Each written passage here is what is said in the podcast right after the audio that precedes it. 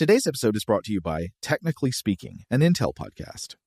When you think about the future, what kind of technology do you envision?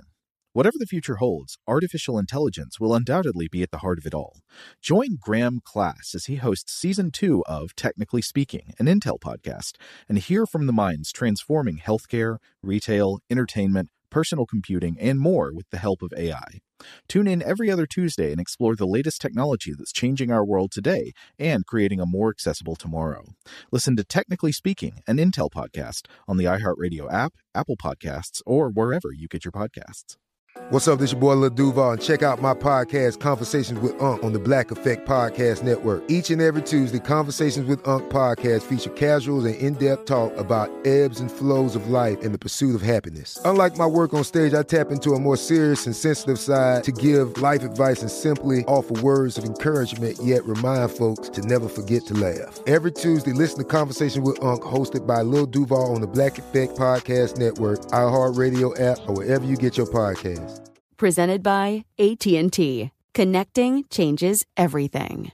Top Thrill 2 is like no other course. Two 420-foot vertical speedways, three launches. All right, let's talk strategy. Copy that, driver. Go for maximum acceleration off the start. Roger that. You've got a short straightaway to push from 0 to 74 on the first vertical speedway. And what about the rollback? Rollback will set you up for an explosive reverse climb 420 feet in the sky so you reach 0 Gs in total weightlessness. 420 feet of straight-up speed. Let's get it. Top Thrill 2, the world's tallest and fastest triple launch strata coaster. Get your tickets at cedarpoint.com.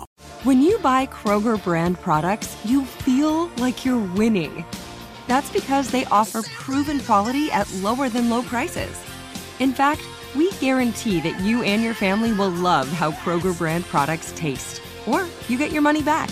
So next time you're shopping for the family, look for delicious Kroger brand products because they'll make you all feel like you're winning. Shop now, in store, or online. Kroger, fresh for everyone. Welcome to Stuff to Blow Your Mind from HowStuffWorks.com.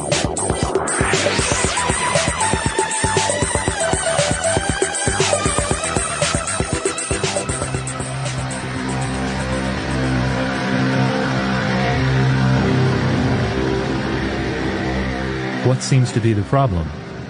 Uh, well, so the thing is, Doctor, I'm dead. Hmm. You're dead. Well, can you uh, explain? Uh, I'm I'm dead. My organs have stopped working. They've ceased to function. My heart, my intestines, my brain. But you're you're speaking to me right now. Well, I agree. I I don't know how to explain that. I guess I should be quiet. But I need to be put in a grave. I'm registering a heartbeat, a pulse. You're certainly breathing. No, I I think you're just getting the sound of air moving through the empty skin. Empty? I guess except for the bones. Everything else feels like it's gone. It's rotten, melted away. Well, if this were the case, you wouldn't be able to think or, or reason or or even travel to my office and tell me these things. Something isn't letting me die. Something? Not God, I mean. Uh, not not God, but something.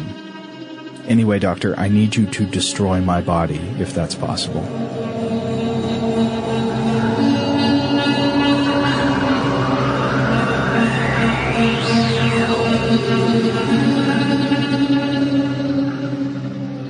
Hey, welcome to Stuff to Blow Your Mind. My name is Robert Lamb. And my name is Joe McCormick, and that is an odd scenario that most Mm-hmm. doctors probably would never find themselves in, but it is actually not, not just a, a fictional contrivance. There have been scenarios where a doctor has had someone show up at their office claiming not that they're dying, but that they are dead. Yes, yeah, and it would, I mean, it would be comedic if the examples of it, the actual case studies, weren't so depressing and heartbreaking, and and the, and the, the condition itself were not so real. Yeah. Um, so this is going to be the subject of today's episode. What it lo- what it's like to experience being dead while still being alive. Yes, it is uh, sometimes referred to as uh, Cotard's syndrome. Also, Cotard's delusion. Yeah, and I think delusion is more accurate based on uh, the commentaries we've been reading. The idea that that this is not a a specific affliction so much as kind of a, an array of symptoms that emerges from a few different uh, conditions that can occur neurologically. So let's go back into history. Where do we first see this emerging, the, the concept of uh, someone who presents to a doctor claiming to be dead, yet from the outside they're obviously alive? Hmm. Well, it's an interesting question, and, and some of the individuals who have tackled it have certainly pointed to examples in myth and legend and saying, well, this could possibly explain these scenarios. Um, however, it seems to be that the, the earliest case of Cotard's delusion, even though it was not known as Cotard's delusion yet, possibly goes back to 78, 1788.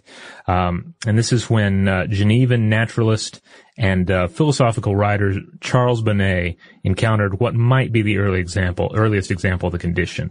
Uh, and this was a um, a 70 year old, otherwise healthy woman who, upon experiencing something like a stroke, and this was after a draught of air hit hit her in the neck, according to the um, the, the, the, the studies. I read the same thing there. She Yeah. reported a draft of air. Hit her in the neck, and then she felt like a par- paralysis across half her body, Yeah. And uh, and then she was silent as a corpse for four days. And then when she opened her mouth, finally, she demanded burial. That is a strange thing to demand. Yeah, yeah. Like I say, it would be comedic if it weren't so serious. Um, But yeah, so she seemed to be under the real persistent idea that she was no longer alive, even while she was alive to tell people this. Yeah, yeah. She uh, so she she apparently you know is just very insistent of it. Like it very much like a delusion, like something again that the individual that's believing it is it completely invested in it, completely convinced of its of this reality, no matter how ridiculous it might seem to anyone on the outside. It's like she became agitated and she was scolding her, her friends for for not for not doing as she she asked. She said, "I I'm not alive anymore. I need to be buried." Um, you know, they, they ended up calling a doctor. Eventually, everybody thought it was necessary to, to dress her like a corpse and lay her, lay her out to calm her down. And, uh, Well, they actually had a sort of funeral for her. yeah, like they, they essentially had to indulge in her uh, delusion a bit just to to calm her down, and and she eventually uh, fell asleep and was undressed and put to bed. But but yeah, how do you even treat something like this? Certainly in, in 1788. Well, uh, uh, Bonnet uh, arrived on the scene and he uh, treated her with quote powder of precious stones mixed with opium. And I guess it worked uh, because he reported that she emerged from her death delusion. Uh, but while she uh, she gave up the notion that she was dead, she then became became convinced that she was in Norway with her daughter, while she was actually in Copenhagen the whole time, and insisted that she needed to return to Copenhagen from Norway. Um, and during this time, she was otherwise normal, but she could not sleep um, without the opium. So sadly, she ended up suffering the same condition every three months thereafter. You mean uh, a reprisal of the idea that she had already died? Right. The idea that she she had died would return. She'd have to be talked uh, out of it, and then she would register surprise when she finally learned that she was in fact alive. Now, I I wonder what it's like. Um, like wh- what is the behavior of a person who truly believes themselves to be dead? Like wh- what does that entail for how they act? Well, it, it seems to vary from case to case uh, as we look at it. I mean, a lot of it seems to boil down to just a, an, an essential breakdown in conception of self and identity. Mhm. Instead of like the like we all walk around our, through our lives with a de facto statement, "I am alive." And, you know, maybe being alive is fantastic. Maybe it's not, but we at least begin the sentence with, I am alive. Yeah, it's But- sort of an axiom. Yeah. like you you don't need to debate this point. But for them, the axiom is, axiom is vacant. It, it's it's absent, and in its place, I am dead. I am clearly not alive. I must be dead, and then therefore X. Sometimes that X is clearly I must be buried, or my body must be destroyed, or in some cases it's uh, I'm not alive and yet I exist. Perhaps I have entered some deathless state. Yeah, Perhaps some afterlife. yeah, in some, afterlife, uh, et cetera. So it, it kind of varies depending on what's going, it, the underlying conditions that are causing these symptoms come into play, as well as uh, presumably the, the exact, um, you know, worldview of the individual afflicted. Yeah, another thing that I, I've read about in many of the cases here is a sort of denial of life-sustaining activities. Like Yeah. the person seems to, in many cases, lose interest in eating and Yes. g- going about their business as one normally would and, and doing any of the things that would constitute a life going on. Yeah, sleeping, etc. Um, authors uh, Hans Förstl and Barbara Beats wrote about uh, the um, the Bonnet case uh, for the British Journal of Psychiatry in 1992, and they uh, theorized that the idea of imminent death played a role in this too. Uh, the the idea of imminent death during the old woman's stroke overpowered her thoughts, at least until she regained full consciousness. Um, so again, So like while she was having a stroke, she had the idea that she was dying and then in some sort of liminal state following the stroke, she uh, had not yet overcome the, the conclusion of that assumption. Yeah, I mean, because like if the last if the last experience you have with like a full consciousness and a full conception of self is that of oh crap I'm about to die. Oh crap something horrible is happening to my body. And then when the, then then the next phase you exist in is this altered phase in which uh, some of your normal neural processes are adjusted. That may be the uh, explanation you fall back on that at least is one uh, one theory. Here's a, a quote uh, from what they had to say: "The most exceptional and strange ideas can gain such acceptance if the mind is suddenly thrown from its ordinary reasoning and forced into a new main idea. A sudden physical disorder in the brain or a sudden violent excitement can cause such a change that we are, we, that we are pushed beyond insight into its unreasonable nature because we assume to notice a correct functioning of our imagination even in delusion." Which I, I love that because it, I think one of the things that's fascinating about delusions such as this with other neurological conditions is that it not, it not only illustrates what is possible in terms of human perception of reality, Yeah. but also how ultimately ephemeral the uh, quote unquote normal perception of reality actually is. Well, yeah, and it also, I think, underlies our our inherent predisposition for a completely irrational thinking. Um, like, obviously, I don't mean this as an indictment of uh, people suffering from Cotard's delusion. I'm not. I'm not trying to uh, impugn their rationality, but uh, this seems to be a thing that's it's latent in the human brain. Uh, the ability to hold thoughts that are impossible, Right. Because in a strange way, this this is perhaps the most delusional possible thought, uh, like from a Cartesian point of view. And what what I mean by that is, you know, so Rene Descartes was trying to come up with an axiom that he could start his deductive philosophy with, right? Um, and so he could start with like, well, I observe that I'm in a room, but then you can't actually start with observations according to him because there's no way you can be certain you're not hallucinating every aspect of your surroundings. But Descartes eventually said, you know what? I can start with cogito ergo sum. I think, therefore I exist. Uh, because, I mean, it, it's pretty much that is true by definition. It, it cannot be false. So this syndrome is kind of some form of the denial of the Cartesian axiom. It's denying the thing that could not by definition be false. I think, but I do not exist. Yeah, the in this it would be the ultimate de- denial, the ultimate nihilism, right? Yeah. And indeed, this is uh, this is some of the thinking that uh, the, the namesake, uh, French ne- neurologist Jules uh, Cotard, had uh, as well. So, again, this is this is where we get the name. Obviously, uh, the year was 1880. So it's about a hundred years after, uh, uh, the original case. yeah, yeah, and it wasn't yeah until later that people pieced that together. Um, he received a most curious patient. Okay, a 43 year old woman who believed she had no brain, nerves, chest, or entrails. She believed she was merely skin and bones, and that quote neither God uh, nor the devil existed, and that she no longer required food as she was quote eternal and would live forever.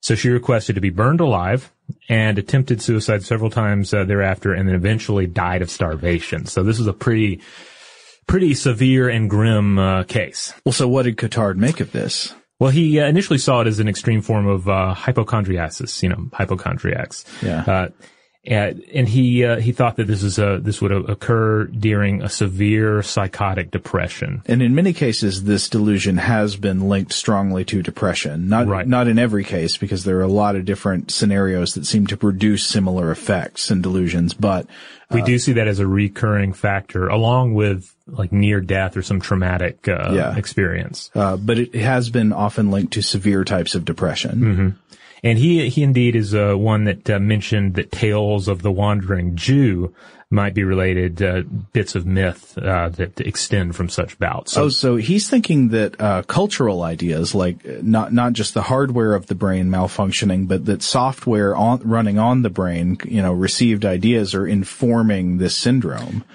Or sorry, shouldn't say syndrome, the delusion. Well, or at least that like th- these ideas of say that there being an immortal, depressed wanderer out there in the world might Right. have some ties to this condition. That this might be the nugget of truth uh, behind such a concept. Right. If you're not familiar, the concept of the wandering Jew is the idea that, uh, uh, of course, uh, in in the New Testament, uh, Christ predicts that he will return to earth before everyone standing before him has passed away. Obviously, a lot of time has passed, and so one uh, solution to this textual problem is that people assumed that at least one person standing there listening to Jesus was actually uh, essentially immortal and had continued to wander the earth since then. Yeah, essentially cursed because in, in some tellings, uh, the wandering Jew, Jew laughed at Christ on the, the cross. Oh, I don't think I'd heard that. That's that's the version I I ran across recently. So it's kind of like Highlander, except uh, more anti-Semitic. Hmm. So in Cotard's uh, later writings uh, on the condition, he uh, he described it as a nihilistic delusion, a negation of everything, God, food, life itself, quote, a marked tendency to deny everything. Well, then in this case, it would seem that the, the way that we originally characterized it as the, the belief that one is dead is actually not the, not the overarching nature of this, but it's sort of like one expression of it. Ultimately, as Cotard conceived it, it's just a denial of everything, and the denial of one's own continuing life is one facet of that. Right. Yeah. If, if this absolute denial enters your consciousness, then even if it's an altered consciousness, then how do you make sense of it? Um, So I assume he didn't name this this uh, delusion after himself. No, no, that wasn't until uh, 1893. Uh, uh, Emile Regis uh, coined the, t- uh, the term Cotard's syndrome, and it was made famous by uh, Jules uh, who himself thought that it was all a severe anxious melancholia rather than a distinct clinical condition. Now, of course, if it were just two cases, that wouldn't be much to go on, but of course there have been other cases of Cotard's delusion, uh, which we'll get to right after this break. Shout out to Astepro for sponsoring this episode and providing us with free samples. Rob, as the uh, the local host with allergies here, they sent you some of their nasal spray to treat your allergies. What was your experience like? Yeah, that's right. I always wrestle with the pollen a bit when it rolls in during the spring. So they sent me the little uh, nasal spray. I tried out the product, and yeah, it sure did help me get on top of my symptoms for the day. And it's so fast acting, uh, it was already kicking in before I left the house. Astepro is a first of its kind nasal allergy spray. It's the fastest 24 hour over the counter allergy spray. It starts working in 30 minutes, while other allergy sprays take hours. Astepro is the first and only 24 hour steroid free allergy spray. Astepro delivers full prescription strength indoor and outdoor allergy relief from nasal congestion, runny and itchy nose, and sneezing. Get fast acting nasal allergy symptom relief with Astepro. Go to asteproallergy.com for a discount so you can get Astepro and go today. A S T E P R O allergy.com. Astepro and go. Use as directed for relief of nasal congestion, runny nose, sneezing, and itchy nose due to allergies. Today's episode is brought to you by eBay. eBay Motors is here for the ride. Remember when you first saw the potential? And then, through some elbow grease, fresh installs, and a whole lot of love, you transformed a 100,000 miles and a body full of rust into a drive that's all your own. Look to your left, look to your right. It's official. No one's got a ride like this. There's nothing else that sounds like, feels like, or looks like the set of wheels in your garage. With over 122 million parts, you can make sure your number one ride or die stays running smoothly so there's no limit to how far you can take it. Brake kits, turbochargers, engines, exhaust kits, roof racks, LED headlights, bumpers, whatever your baby needs, eBay Motors has it. And with eBay Guaranteed Fit, it's guaranteed to fit your ride the first time, every time, or your money back. Plus, at these prices, well, you're burning rubber, not cash. Keep your ride or die alive at ebaymotors.com. Eligible items only, exclusions apply. Snagajob is where America goes to hire, with the deepest talent pool in hourly hiring. With access to over 6 million active hourly workers, Snagajob is the all in one solution for hiring high quality employees who can cover all your needs. On demand, temp to hire, part time or full time. You name the position warehouse worker, retail associate, grocery store clerk, fitness trainer, baker, stylist, bellhop, podcast producer. Yeah, Snagajob's got a worker for that. With our easy to use platform, you're able to seamlessly post and fill available positions quickly with a dedicated customer support team to provide all the help you need along the way. Kind of nice knowing you have a talent pool like that in your own backyard, right? Snagajob is the partner you need to keep your business running smoothly. So visit snagajob.com or text snag to 242424 to talk to an expert. Snagajob.com, where America goes to hire. Rev up your thrills this summer at Cedar Point on the all new Top Thrill 2. Drive the sky on the world's tallest and fastest triple launch vertical speedway.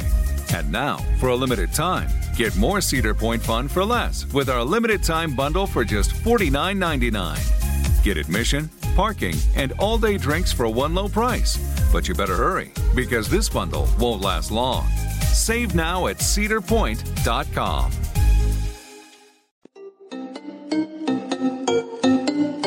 All right, we're back.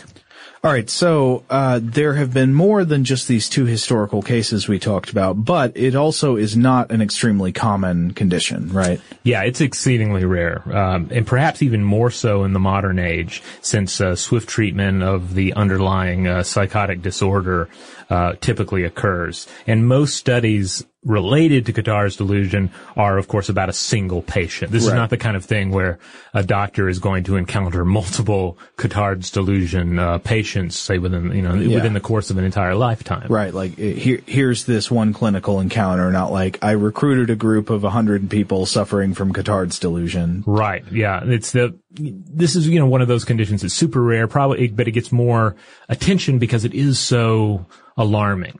Um. In fact, uh, some of you, I know we have some Hannibal uh, fans out there. There was actually an episode of Hannibal where we had the the sort of killer character of the week was somebody with Cotard's syndrome. Oh, really? Yeah. Um, but I don't have a clear enough memory of the episode to uh, to do any kind of critiquing of it of how they presented it. Well, so now that we've seen more cases showing up throughout history, what are the most common uh, symptoms? Like, how does this delusion present itself most frequently? Claims of being dead, obviously, of organs missing or having rotten or melted away, claims of a missing brain. Oh yeah, I saw that one uh, mm-hmm. with the guy who said, I don't have a brain. Yeah. I don't know how to explain this, but I just don't have one. Yeah. Claims, of course, of being I didn't see any encounter where someone actually said, "Hey, I'm a zombie" or "I am mm. a, a lich" or something. Mm. But that but is they basically explain undeadness. Yeah, they basically are like, "I'm not alive, I'm dead, but I'm also in some sort of protected state." As if, in some cases, it's there are a few cases we'll look at where that where the individual is saying like God won't let me die, but then other times they're just they're just totally negating God or the devil as well. Mm-hmm. So yeah, there's this sense of what you know, what, what a, a Dungeons and Dragons, um, fan might term lichdom, the idea that you're not dead, you're not alive, but somehow death has given you, uh, either a, a cursed or, uh, elevated status. Well, let's look at some more modern examples of, uh, what this actually looks like in, in people who present with it. Okay. Well, uh, one interesting case, and we're not going to touch on all of them, uh, because even though it is rare, there have been multiple cases. Some of them just aren't particularly noteworthy or uh, or provide much illumination uh, for our purposes here. But in 2004, there was a case of an individual uh, by the name of Graham Harrison, and he attempted suicide by empty, uh, entering a bathtub uh, with an electrical appliance. And the next thing he knew is he awoke in the hospital, and he thought he was dead.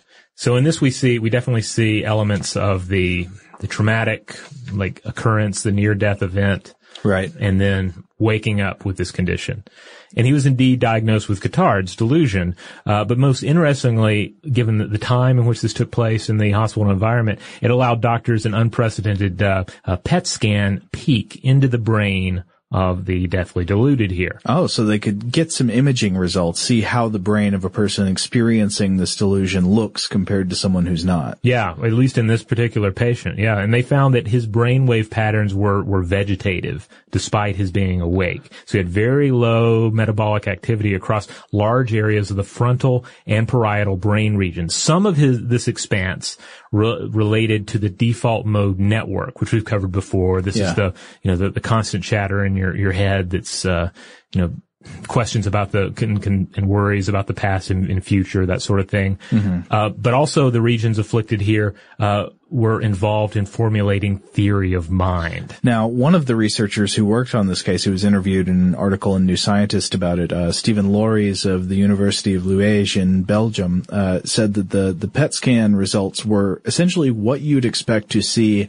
in someone who is asleep or under general anesthesia like you know so you mentioned the low metabolism uh-huh. it was as if the brain had sort of been shut down and uh, however the researchers also cautioned that this scan could be affected by the antidepressants he was taking so you know we, we shouldn't draw too many conclusions from one case right but apparently something had happened to his sense of self Yes, indeed. That's what's really interesting here. And that's, that's what we're going to see reflected in some of the other cases we're going to look at. This idea that, that the brain's ability to conceive self uh, and and to, and and indeed to conceive uh, the identity of others is what is afflicted here. Um, now, luckily, in the case of uh, of Harrison here, uh, thanks to psychotherapy and drug treatment, he was uh, eventually able to to overcome these symptoms and return to something of a normal life. And there's actually an interview with him in New Scientist from uh, a few years back. you can find it Mindscape's first interview with a dead man. Yeah, and I was just going to say that it's an interesting read, worth checking out. Now, in some of these papers, I found reference to an individual who wanted to erase their body with acid. Oh, yeah. Uh, but I wasn't able to track down a particular study on that one. Uh, but there were some other interesting cases that uh, came up, one of which was a 2005 Iranian case uh, covered in the uh, article. This is a telling uh, title covered in the study: "Coexistence of lycanthropy and Cotard syndrome in a single case." Wait, lycanthropy? That's werewolf syndrome, isn't it? Indeed, yeah, something you don't really expect to pop up in a uh, in a serious uh, psychological paper. Now, in the clinical definition, I think lycanthropy is what the the belief that one has been transformed into an animal or right. behaviors indicating such a belief. Right. Yeah. So we're not talking about actual transformation into a wolf or a dog or what have you. Uh, this individual was a 32, 32 year old man who arrived at the hospital and complained a that he was dead and b that he had turned into a dog. Both. Yeah and that the same was true of his wife and daughters. Well, that his, I think he claimed that his wife had been turned into a dog and that his daughters yes. had been turned into sheep. That's right. So his delusion of uh, zoological transformation extended to his family, but not necessarily the same animal. Yeah. Now he claimed that his relatives had tried to poison him as well. Uh, yeah, I think by uh, putting cyanide in his tea. Well, that's one tactic uh, to employ. Uh, and he also claimed that God protected him even in this undead form, which uh, which is interesting. It ties back into this this theme we see again and again that they're they're dead but somehow undying. So, what did the study conclude about this patient? Well, uh, here's the here's the quote: A patient meeting DSM-4 criteria for bipolar mood disorder, mixed type with psychotic feature, had the delusion of being transformed into a dog. He was also deluded that he was dead. He was restless and had a serious sense of guilt about a previous sexual contact with a sheep. Coexistence of lycanthropy and Cotard syndrome has not been reported before. In this patient, uh, zoophilic orientation associated, associated with a sense of guilt were concluded to be important factors causing his delusions. So he had also like uh, some guilt going on about uh, a zoophilic encounter, essentially. Yes, that's that's what the paper is getting at. So a, a rather disturbing case all around. I think uh, everyone will agree but it's interesting because we're seeing this delusion here in this case perhaps have causes that are less uh, tied to physical trauma and more to just like severe guilt, severe psych- psychological trauma over Mm-hmm. uh, over a past incident. Uh, Matt uh, Soniak has a great blog post about this at uh, Matt uh, Soniak, Soniak. That's M A T T S O N I A K dot com. Uh, and he adds that. Quote, in Persian folklore, the dog is both a symbol of loyalty and a symbol of impureness. The man's sexual history with sheep, coupled with his desire to protect his sheep daughters and many dogs' roles as herders and protectors of flocks, adds another layer of paradox. So this is another thing, perhaps comparable to w- whether this assumption was correct or not. Uh, the the original assumption of Cotard that like the wandering Jew mythology could figure into the presentation of this delusion. Here it's saying like cultural ideas or beliefs or Yeah. sort of received associations can also play a role in how this delusion is manifest.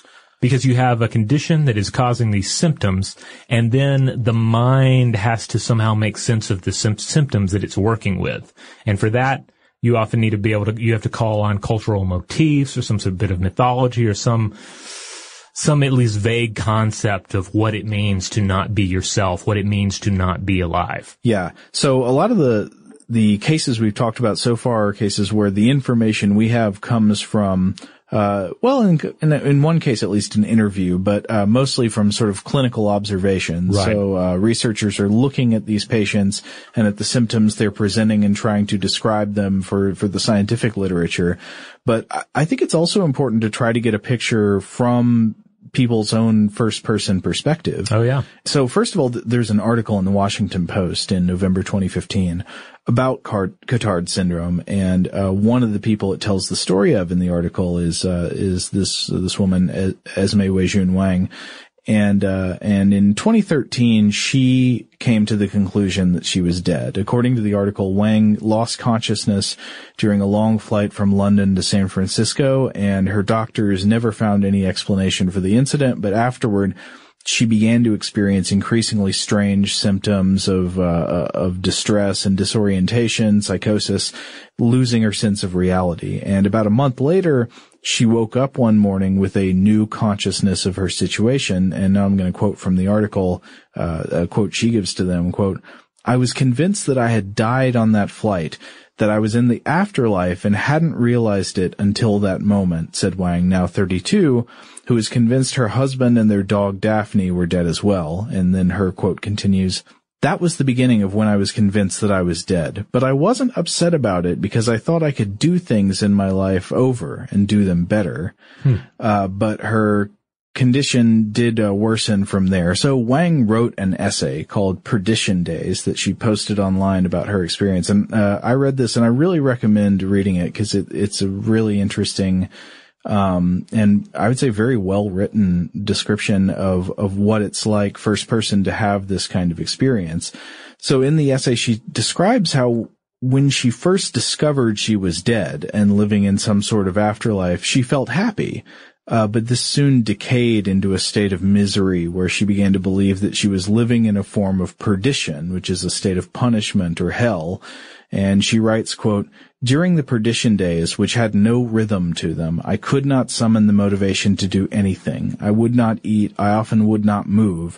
I would not attempt to read or answer an email or have a conversation because there is no point in doing anything when in perdition. Instead, there is only horror and a physical agitation that refuses to manifest physically for a lack of motivation. But it does line up with uh, these uh, other examples we've looked at. This sense that it's it's not merely waking up and saying, "Oh, I think I'm dead." Mhm. It's this you you feel at odds with everything in your world. Yeah. Like but again, kind of getting into that uh, negation of everything, that ultimate nihilism. Though that almost puts too defined uh, uh, a, a definition on it. You know, like it Mhm. seems like it's it's basically again, it comes down to you're left with this just inhuman feeling and you have to make something human out of it or attempt to with with what you had to work with. Yeah, so it's obvious that these these cases and by the way, I do recommend that the listeners read this essay Perdition Days because I think it's really good. Cool. We'll include a link to that as well as the uh, the other interview on the landing page for this uh, this episode at stufftoblowyourmind.com. But also I think we should be asking the question of well wait a minute if if what you're just saying is true Robert, you know there's this problem with um this collection of symptoms being k- kind of only very vague and loosely associated, while certainly very real, mm-hmm. um, are are we talking about one coherent thing when we talk about Cotard's delusion, or uh, instead are we sort of are, are we fabricating the connective tissue that's holding all these cases together? Yeah, so this is this is something that really throughout the history of Cotard's delusion or Cotard's syndrome, you see time and time again. Is it a true syndrome? Yeah. Or is it just a delusional state that emerges from various other conditions? Now we're certainly not questioning the reality of the experiences of the individual mm-hmm. people having this uh, these experiences, but what are we saying? Is essentially is it one thing? Right. Or are these different things that we're trying to group together under the same heading? Right. So it's kind of like in a broad sense, you have hallucinations. Mm-hmm. But there are various forms of hallucinations and there are uh, myriad reasons for why one would experience a hallucination. So is this a case where Cotard's delusion is simply something that emerges due to various causes. Well, one thing, and we, I think there's a strong case to be made for that. Okay, yeah. Well, one thing we could do to sort of sort of help uh, unify our understanding of it is to look at the cause and effect situation. It, has there been a cause isolated by the researchers who work on this? Uh, is there something they can point to to say, yeah, we think when we see Cotard, this is the most likely cause? Well, uh, based on the resources I was looking at, there a, a number of researchers seem to to think that it boils down to to misfirings in the fusiform face areas of the brain. Now, what is that? So this, these are areas involved in facial recognition, huh. uh, as well as and also misfirings in the amygdala, which matches uh, emotional response to all those faces. So again, we're getting back to that idea of the brain's ability to deal with self to deal with identities and to then uh, attribute appropriate emotional responses to those identifications. Um, so how how would this be man? So if you if you're having trouble recognizing faces and feeling the correct emotional reactions to them, um, how would this manifest as a belief that one was dead or had lost your existence or identity? Well, it, you can think like one way to think of it is to, to, think of use of a mirror. And again, this is not saying that that Cotard's delusion depends on an individual individual looking in a mirror. Yeah. But if you have if you're having a, if you're experiencing a lack of emotion in viewing faces uh, and a resulting detachment, and then you view, view your own face in a mirror, well, then that could lead to this startling detachment between your sense of self and the projected self in the mirror. So in short, you cease to see yourself as you. You end up, you do not exist. It's kind of like the Medusa staring into the, uh, being uh, confronted with the mirror. Yeah. Do you just feel that you have turned to stone? Yeah. Yeah. Exactly. Today's episode is brought to you by eBay. eBay Motors is here for the ride. Remember when you first saw the potential? And then, through some elbow grease, fresh installs, and a whole lot of love, you transformed a 100,000 miles and a body full of rust into a drive that's all your own. Look to your left, look to your right. It's official. No one's got a ride like this. There's nothing else that sounds like, feels like, or looks like the set of wheels in your garage. With over 122 million parts, you can make sure your number one ride or die stays running smoothly so there's no limit to how far you can take it brake kits, turbochargers, engines, exhaust kits, roof racks, LED headlights, bumpers, whatever your baby needs, eBay Motors has it. And with eBay Guaranteed Fit, it's guaranteed to fit your ride the first time, every time, or your money back. Plus, at these prices, well, you're burning rubber, not cash. Keep your ride or die alive at ebaymotors.com. Eligible items only, exclusions apply. Snagajob is where America goes to hire, with the deepest talent pool in hourly hiring. With access to over 6 million active hourly workers, Snagajob is the all in one solution for hiring high quality employees who can cover all your needs. On demand, temp to hire, part time or full time. You name the position Warehouse worker, retail associate, grocery store clerk, fitness trainer, baker, stylist, bellhop, podcast producer? Yeah, Snagajob's got a worker for that. With our easy to use platform, you're able to seamlessly post and fill available positions quickly with a dedicated customer support team to provide all the help you need along the way. Kind of nice knowing you have a talent pool like that in your own backyard, right? Snagajob is the partner you need to keep your business running smoothly. So visit snagajob.com or text snag to 242424 to talk to an expert. Snagajob.com, where America goes to hire. Rev up your thrills this summer at Cedar Point on the all new Top Thrill 2. Drive the sky on the world's tallest and fastest triple launch vertical speedway. And now, for a limited time, get more Cedar Point fun for less with our limited time bundle for just $49.99. Get admission, parking, and all day drinks for one low price. But you better hurry because this bundle won't last long. Save now at cedarpoint.com. Today's episode is brought to you by Visible. If you haven't heard of Visible, now you have. They're the wireless carrier that's making wireless visible. It's in the name. Get a one line plan with unlimited 5G data powered by Verizon, just $25 a month, every month, taxes and fees included. Having a one line plan means you only need you to save. No estranged roommates, exes, cousins twice removed, or AI powered humanoid robots needed. And because $25 a month really means $25 a month, you can call, text, stream, whatever, as much as you want without worrying about getting dinged at the end of the month. No hidden fees, no surprises. No, really. It's like the old saying goes you can't judge a book by its cover, but you can judge a company by its name. So spread the word. Tell all your friends there's a wireless company out there with transparency in their name, and they're called Visible. Start saving on wireless today at visible.com. Monthly rate on the Visible plan for data management practices and additional terms, visit visible.com. So one thing I came across when uh, reading about this is that there seem to be a wide range of different treatment options that have been tried. Uh, the Washington Post article I mentioned earlier spoke with a psychiatrist named uh, Jesus Ramirez Bermudez at the uh, National Institute of Neurology and Neurosurgery in Mexico, and he says he's treated at least 14 patients with uh, uh, with Cotard's delusion using a combination of medication and psychotherapy.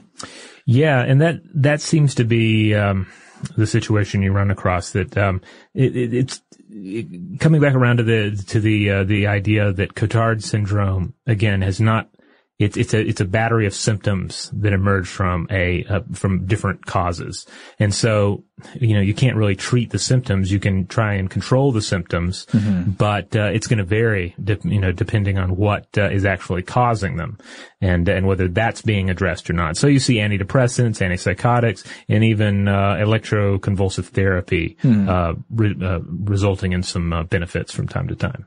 Now, when we mentioned disorders of the recognition of faces, this does seem related to another uh, type of delusion I've read about before, the the Capgras delusion. Yeah, yeah, and this is one that I've um, at least written about in the past. I can't remember if I've done any podcast um, content on it. I think maybe Josh and Chuck have. Oh yeah, I but it's so. uh, it's a delusional identification syndrome, which generally involves right brain anomalies linked to a number of illnesses and neurological disorders, ranging from uh, schizoaffective disorder and Alzheimer's disease to severe head injuries, pituitary tumors, and migraines. Even alcoholism can play a role, but it basically entails the experience of doppelgangers, thinking that basically you, you, you encounter individuals in your life, maybe they're even family members, but suddenly you see them, but there's this mix up in identity. So yeah. you see them, but you think they are not themselves. You think that, and then if you try and make sense of that, well, they have been replaced. These are replicas. Yeah, yeah. That's how I've heard it explained mm-hmm. is that, uh, you, you recognize the person, but you don't think they're really them. Yeah. You know, my family has been replaced by imposters. Yeah, so there there definitely seems to be some strong connective tissue between these two scenarios. Again, getting back to that idea that it's a disruption of the ability to process self and identity. Now, in uh, 1995, uh, researchers uh, G.E. Berrios and uh, R. Luque presented three different possible categorizations for Cotard's delusion, uh, and this was following their analysis of 200 publications. Um, uh, you know, concerning Cotard's uh, Mhm. syndrome or delusion. So they, they said one, there's psychotic depression, and this includes patients where, uh, where, where there's this overhanging uh, sense of melancholy and, uh, this, uh, these nihilistic delusions emerge. And then there's Cotard type 1, they said, which includes patients uh, that represent a clear case of Cotard syndrome, but more specifically, the delusion is is prominent in comparison to the depressive picture uh, that we already mentioned. And then there's uh, Cotard type 2, a mixed group, and this is where they pa- patients uh, demonstrate anxiety, depression, and even auditory uh, illusions as well. Hmm. So even so, basically, the take home here is that if you, if you start breaking it down, it's it's not even that, that Cotard's uh, delusion or Cotard's syndrome is like one set of things. You know, it may be three different things. It's uh, it's kind of depending on it's a battery of symptoms, and that exact Yeah. battery of symptoms will differ from one patient to another. Seems like it might be kind of a uh, what a what a a- working theory, like a a, a working uh, categorization technique. Yeah, yeah, I think so. Uh, because overall, the delusion has been reported uh, as a symptom or, or again, a battery of symptoms in a number of different underlying conditions, including migraine, uh, neoplasms of the parietal cortex, uh, uh, uh, cerebrovascular disease and epilepsy, trauma, acute toxic phase of typhoid fever, multiple sclerosis. Wow. Yeah, again, with, with such a range of causes and such a range of different uh, specific presentations, it, it makes me wonder yet again, is this really one thing? Yeah, and then uh, I think I think the the case is very strong that it is not. That it Yeah. is that this is this is something that emerges from various conditions. One thing this makes me think about, and I've mentioned it a couple of times so far, is the role of beliefs in the formation of delusions. We mentioned it with the wandering Jew and with the uh, the idea of permit perdition. Um, so th- there's sort of like the hardware versus software formulations of brain function, right? Uh, so if uh, you imagine hardware is the physical and chemical activity of the brain, and the software are your thoughts and beliefs.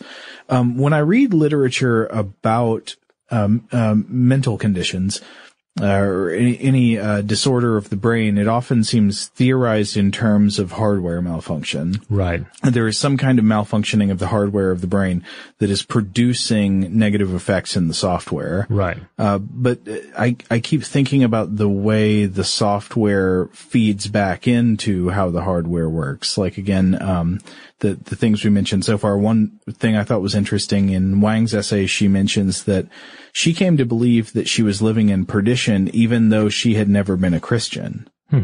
But that was still apparently a. I mean, that was still obviously uh, a script that was available to her. Yeah. It's kind of like individuals who who uh, experience some sort of uh, supernatural occurrence. Yeah. um, paranormal event, and then they're they have to make sense of it. So they have a few different scripts they can go to if if they if they want. Yeah. A- another experience that I think is uh, i- interesting here in terms of how this reads on beliefs is the reports of people sort of recognizing the illogical nature of what they're being told and yet being unable to stop believing it. Yeah. Like uh, when people say I'm dead and someone says to them but you're walking around and you're talking dead people can't do that.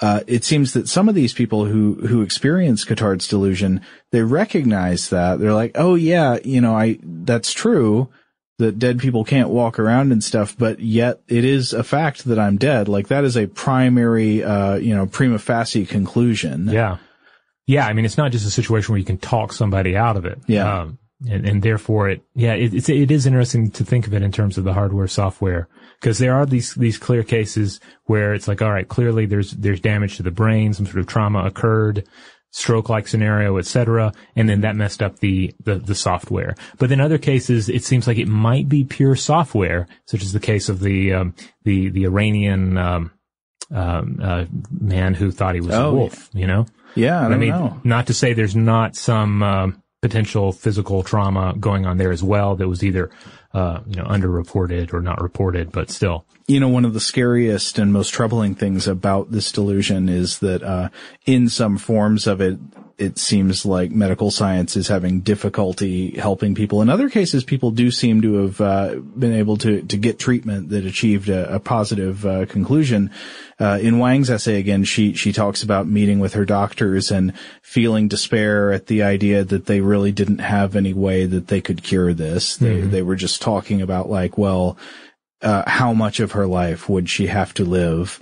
Uh, feeling the, these heightened states of psychosis as opposed to relatively milder periods. And, uh, I, th- that's just such a, a horrible thing to have to be told. I mean, and not like it's the doctor's fault. Right. Um, but I, I, I would hope that this is something that we can make progress on. You know, when people talk about, about curing diseases, about medical prog- progress in curing diseases, they're almost always talking about somatic illnesses, Mhm. uh, people having, you know, cancer or, uh, or other problems. And of course, those are worth addressing too, but I, but I think it's really important to help keep up, uh, hope for the, for the alleviation and curing of mental illnesses. I agree. I agree. So hey, uh, that's it for this episode. But uh, we know that this probably stirred a number of uh, thoughts from our listeners. And hey, it's not it's not impossible that somebody out there listening to this has second or even first hand experience with uh, with uh, Cotard's delusion. So if you if you do, if you have, get in touch with us. We would love to hear from you. Uh, if you want to learn more about stuff to blow your mind, if you want to check out past episodes of the podcast, check out some videos, blog posts, etc., head on over to stufftoblowyourmind.com. You'll also find find links out to our social media accounts there, such as Facebook, Twitter, Tumblr, Instagram. If there is if there is a particular social media thing that you use, uh, seek us out there, follow us. And another great way to support the show is, uh, hey, wherever you listen to us, if there's an ability to to rank us, to uh, to give us a star rating, leave some feedback, leave us some positive feedback, leave us uh, an absurdly high uh, star rating. That helps Yeah. out the algorithms and uh, helps out the show. Yeah, be sure to lie about how great we are. I mean, you know, be be truthful, but then just go above and beyond because you got to make up to the other people. For the, you have to make up for the other people who are um, who who are not who are lying. So, right. You know. A lot of naysayers out there. Yeah, you just gotta you gotta balance it, and the only way to balance it is to give us five stars. That's just that's just fact. Of course, we, we only want the most honest feedback.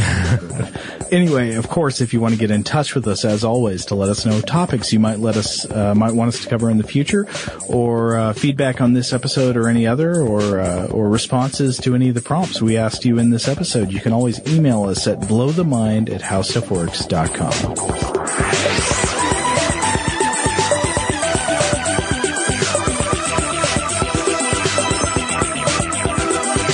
For more on this and thousands of other topics, visit howstuffworks.com.